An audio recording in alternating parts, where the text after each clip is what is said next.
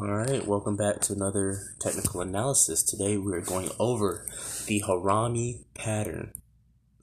Alright, this is considered a reversal and continuation pattern, and it consists of two candlesticks.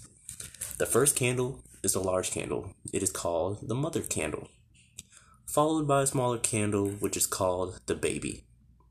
Now, uh, in Japanese, Harami stands for pregnant. So you can kind of see where we're going with this. So for the Harami pattern to be valid, the second candle should close outside the previous one. This candlestick is considered as a bearish reversal signal when it occurs at the top of an uptrend, and it is a bullish signal when it occurs at the bottom of a downtrend.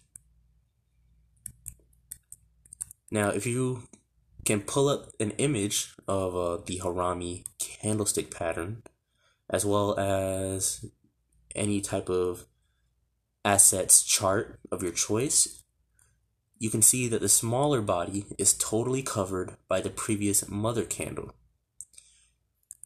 Colors don't matter too much right now. The most important thing is that the smaller body closes inside of the first bigger candle. The Harami candle tells us that the market is in is in an indecision period or consolidating. So, buyers and sellers don't know what to do and there is no one in control of the market. When this candlestick pattern happens during an uptrend or a downtrend, it is interpreted as a continuation pattern, which gives a good opportunity to join the trend.